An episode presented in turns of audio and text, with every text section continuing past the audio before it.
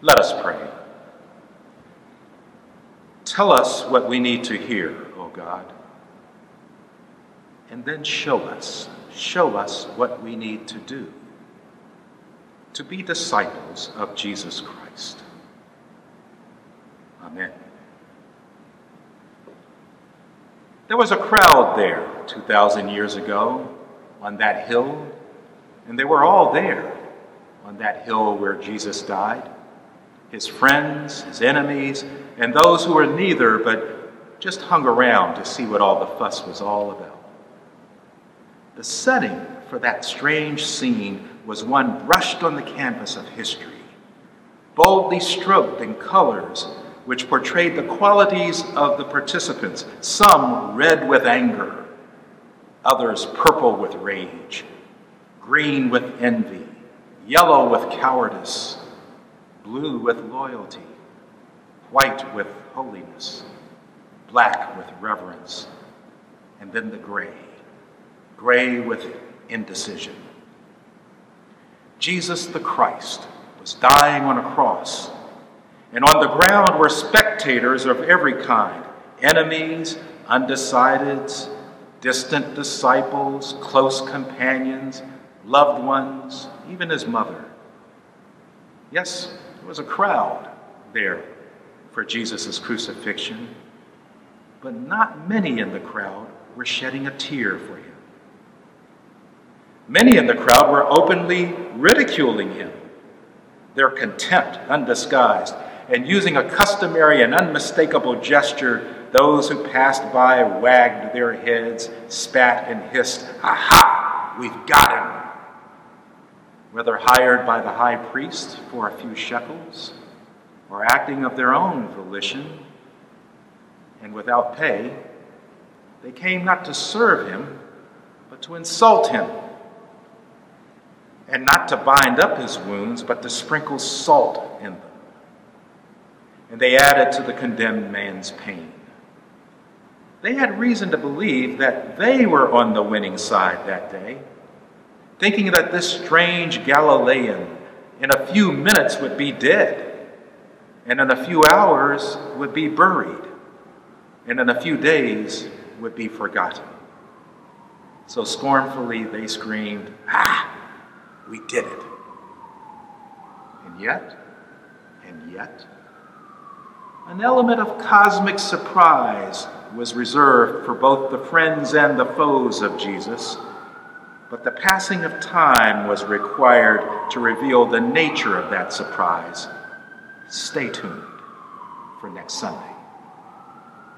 For now, we remain at the beginning of Holy Week, marking time with our Lord as he spends the last days of his life on his earthly journey, and as we go solemnly through the events of this week, including Maundy Thursday, Good Friday, and Saturday's great vigil.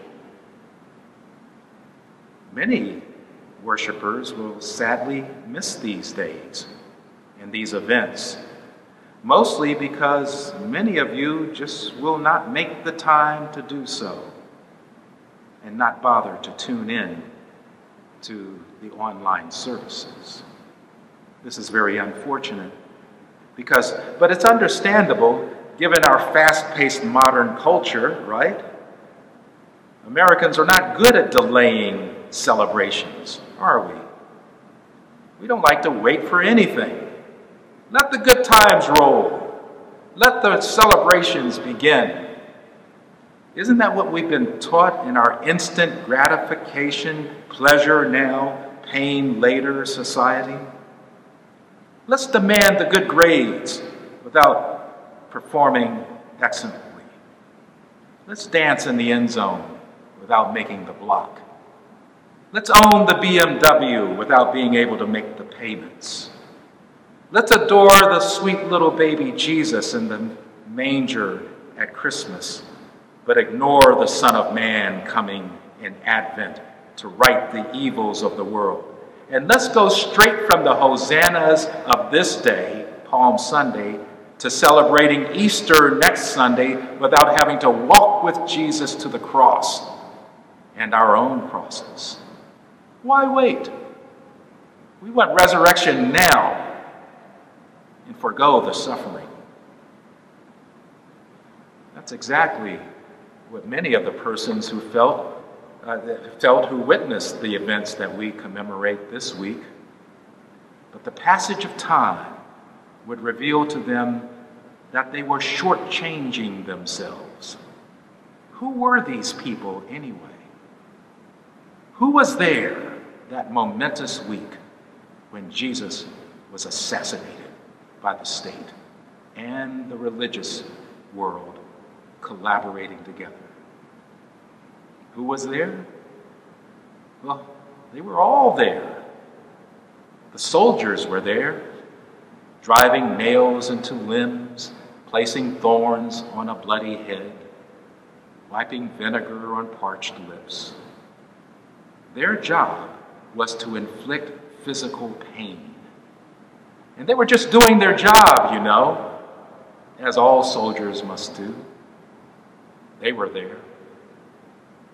The political leaders were there to witness the demise of yet another man who would be king. We don't have to worry about this one either, they said to themselves as he breathed his last.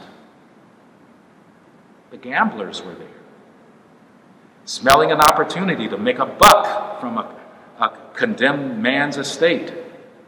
What did he leave? Only a garment? Well, somebody's got to do it. After all, it's just business, you know, just business. It's not personal. They were there. Simon of Cyrene was there. Another foreigner, a man of color, pressed into involuntary servitude. The super duper religious people were there. Those pious ones on whose lips are always glib quotations from Scripture while they persecute, persecute those they think are beneath them and who believe differently from them. They stood there saying, We won, alongside the unbelievers.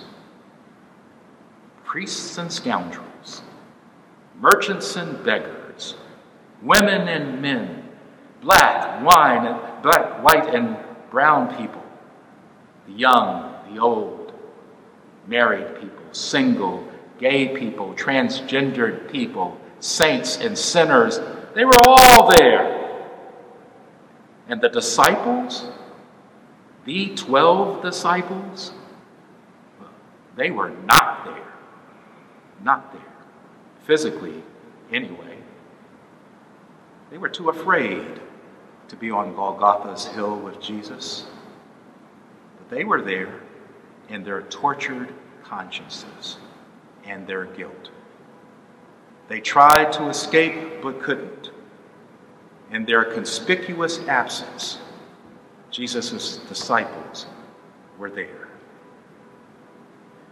In fact, the whole world was there at the cross, wasn't it?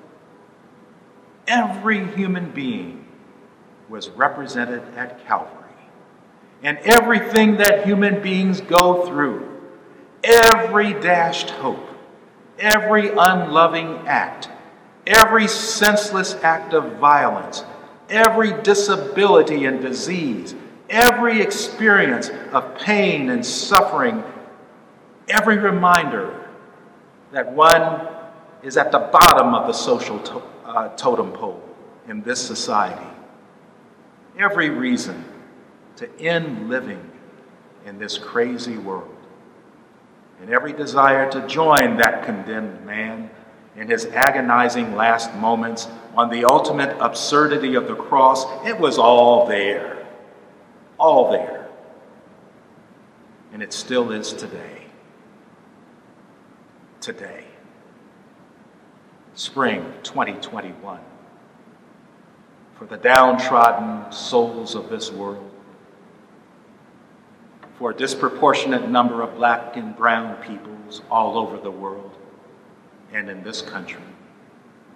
For the poor, the outcast, the marginalized, and the forgotten. they too, just like their Lord, will be crucified this Friday. Crucified on Saturday. Crucified on Sunday. Crucified on Monday.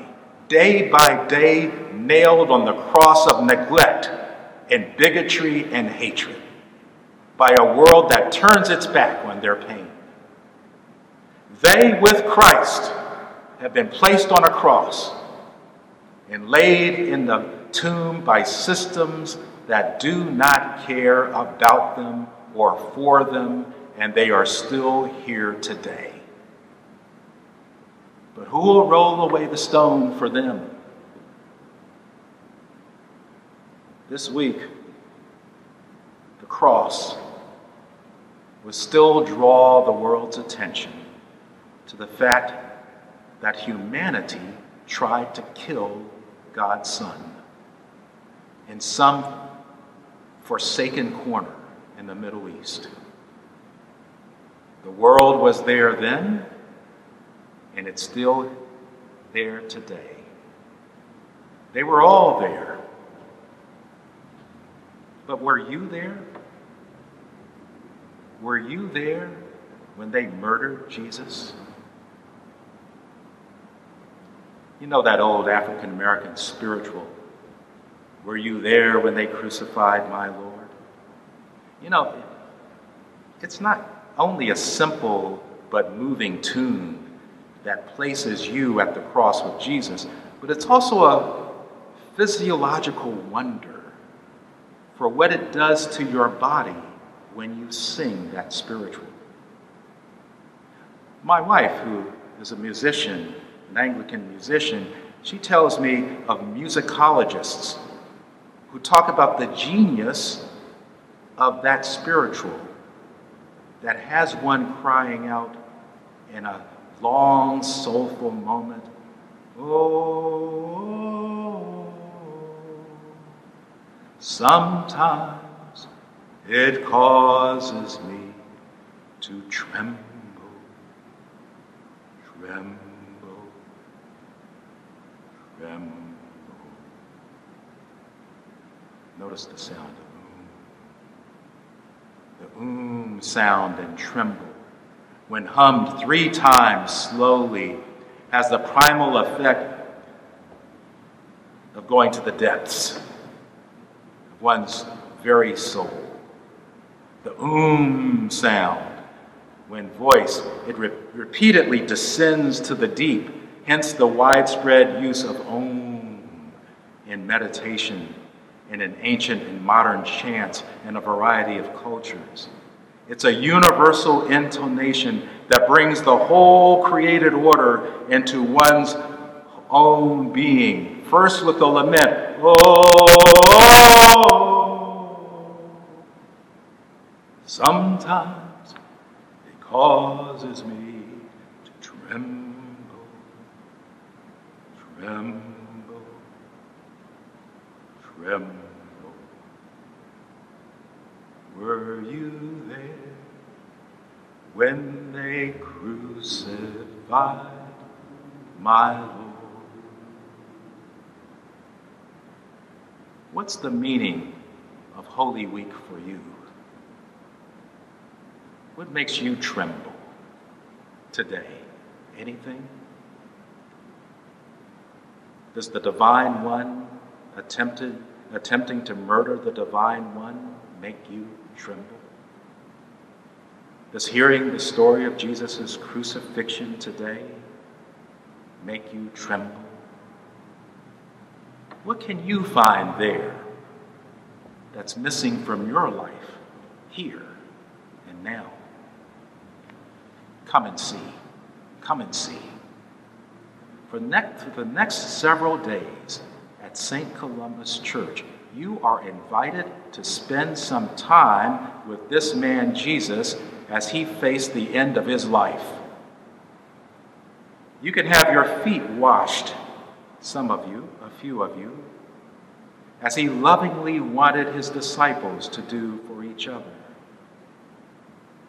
You can virtually, if not in person, dine with him at the commemoration of his Last Supper. And you can watch with him as he whispers his last words on the cross, and as he is laying in a tomb to await the central act of the Christian faith. Come, come and see. Gather again and again to see what's there at Calvary's Hill. For even though you and I are here, what we really desire and what this tortured world so desperately needs is there. In the name of the Father, the Son, and the Holy Spirit.